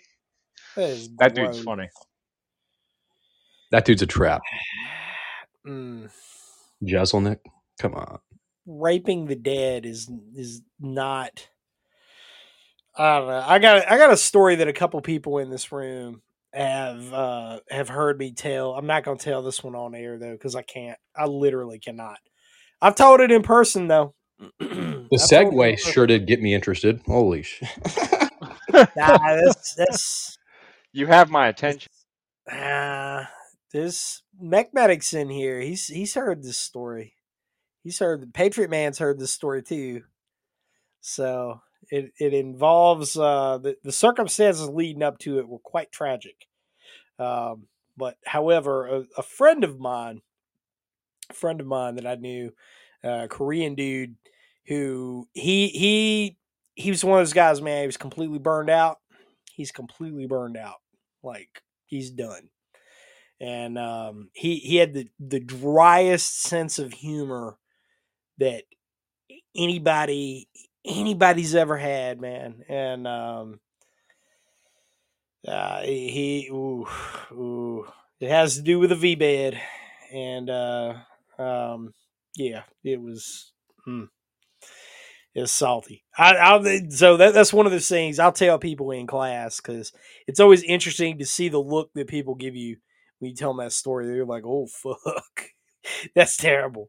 Um, but yeah, it's hey man, that's that's life, especially Iraq, especially that period in Iraq. Is, you know, you kind of had to you, you had to have a certain type of humor there because that was there was it was some rough living, man. There's some you get desensitized to certain things. Um, you know, like picking up headless bodies out of out of a wadi uh, that, that's been waterlogged. They've been there for a few days, but you know, because you're the new guy, you and the other new guy, you got to get out, scoop them up. Um, you know, and I, I don't know stuff like that, man. It's good times. It's good times. Not really. Not really. Not really. But um, anyway, anyway, with uh, just six minutes, holy shit, six minutes left on the clock. We got Mech Medic jumping in here. What is up, brother? Uh, you know, just uh casually late. No, bro, why, you're man, early for next week. You're not late. yeah. We get the we get a couple of little tech issues uh, nailed down, and I have some uh, some spare time when I just invent more time during the day, and uh, we can we, we make the move over to Rumble, and we uh, get some video content up there so that we can live stream over on Rumble and and uh, get that nailed down. It's been a little bit more difficult of a task than I thought it was going to be but uh, we'll have more time. Like we're, we're not going to be constrained at that point to you know two hours. We can we can literally go as long as we want then, which is going to be pretty sweet. I'm excited for that. yeah, man. That's gonna be a good time. Yeah. We should uh adjust the time to be a little earlier, and I can stay a little longer. We might do that. Medic. If uh, because I, I so- some days I got to get up at like four four thirty, so I, that that's one of the reasons why uh that's really I'm just limited by time. That's all. I'm just limited by. Aren't we all? I'm limited by the Aren't we technology of my time. Yes. That's funny. That's a meme that's going around. oh. I can't remember what by the reference is. Could be anything. Could be. I, I've seen. I've seen a lot of lot of obscure movie references the past few days. Like so somebody, good. somebody was earlier today on Twitter was referencing uh, Blade Runner. Put old old Rutger Hauer up there, and I was like, "You sir are a man of class." You you because you know who Rutger Hauer is, and that is that is pretty sweet. um, you you know who this man is. Like Blade Runner is such an interesting movie, man. It's Never saw the new one. Never saw. The I heard new it was pretty good. I need to. I, I want to see it. It's it's on the list. Well, the good thing about the new one is that they didn't try to remake the old movie, right? They made it a continuation of the n- of the Yeah. old movie. Yeah. I don't know, man. Blade Runner just didn't seem it just didn't seem like the kind of movie that that required a sequel or or like a sequel or a continuation to it would kind of detract from it. So I just never Yeah, I agree with that. Yeah, that's a fair assessment. Blade Runner was it was very much a product of its era too. Like it was um that whole that whole uh the the the aesthetic of the early 80s was very much like y- that doesn't translate to today. Like you can't you can't take that aesthetic and and recreate it today and it's not going to have the same impact you know like it that movie didn't have the cultural uh impact that the original blade runner had Like it just doesn't. It, it falls flat. It, it's like the new Star Wars movies. They're just like it falls flat because Star Wars was a cultural phenomena of the 1970s going into the 80s. The the newer ones they made, like the you know the 2000s ones, the prequels, they just weren't that great. Like they they weren't Uh, they were not that good. And then whatever that shit was they made the past few years, Oh, Bro, it's so You're not a fan of Jar Jar Binks? no, Yeah. no, Who is? No, for real. What the No. fuck was that all about? I don't even know, man. I mean, I I did don't- enjoy Natalie Portman. You know, you know her best role, Natalie Portman's best role. God, don't say it. No, I'm serious. Her best role. I'm serious. You you you've got to go watch this movie now when I tell you what it is. Your Highness. Oh, okay. Your Highness. You haven't seen it. It's worth watching. It's not a good movie at all. It's an awful movie. It's fucking retarded. She takes her pants off. You see her from behind. She dives into a pool of water. It's awesome. What kind of? I of need what to- year? What time frame are we talking I about need here? to see this movie. like 2000. Um, it was probably like. Oh, somebody's playing with a Baofeng in the background. I know that. Um, That's it Guilty. was probably Your Highness had to be made in like 2008, 2009 because it had Danny McBride. I'm in it. watching tonight. yeah, it it had Danny McBride in it, which you know back when he he was doing the whole Eastbound and Down thing. It had um, Damian Lewis was in it, so you know um, uh, dude from Band of Brothers played Dick Winters, him, and uh, you know he was in Homeland also. So he, Damian Lewis was in it. Um, had a couple other famous people in it, but you know Natalie Portman's in it, and you totally see, oh you know, that that perfect shapely rear end, and she's just right there. She dives into the water. It's it's mm-hmm. like this is great. Yeah, I need to watch This this is movie what a now. great scene. The rest of the movie is worthless. I'm telling, just telling you. You don't That even have to do scene, that. I just did it. yes. Search Your Highness Natalie Portman nude on Google. Found it. You found, ah, Yeah, you can see? skip the whole movie that way. You didn't even have to watch Been it. doing it for a long time. It works every time. I like when they post the little. I like when they save you time and they post the picture zoomed in as well. You know, and you're like, I appreciate that, guys. Thanks. Somebody good looking out, homie. Good looking out. Enhance. Well, yeah, you Enhance. know, you, you're down a hand, you know, so it's like it's nice to not have to use both hands when you're busy. Bro, somebody put the whole scene on xvideos.com. Nice, nice. X what? It troubles Oh, me. I've never heard of that. It troubles me that you had the search screen on specific X videos already up and running. he already had it up. He already had it up in the background. Scout with the classics. Yeah. With that said, gentlemen, last call for alcohol. The bar is officially closed. We are at that two hour mark. It has been damn good being here with you, partying on the air. Thank you for making this what it is. God bless all of you. Have a wonderful evening, and we'll be back on the air with you again very, very soon. This is NC Scout out.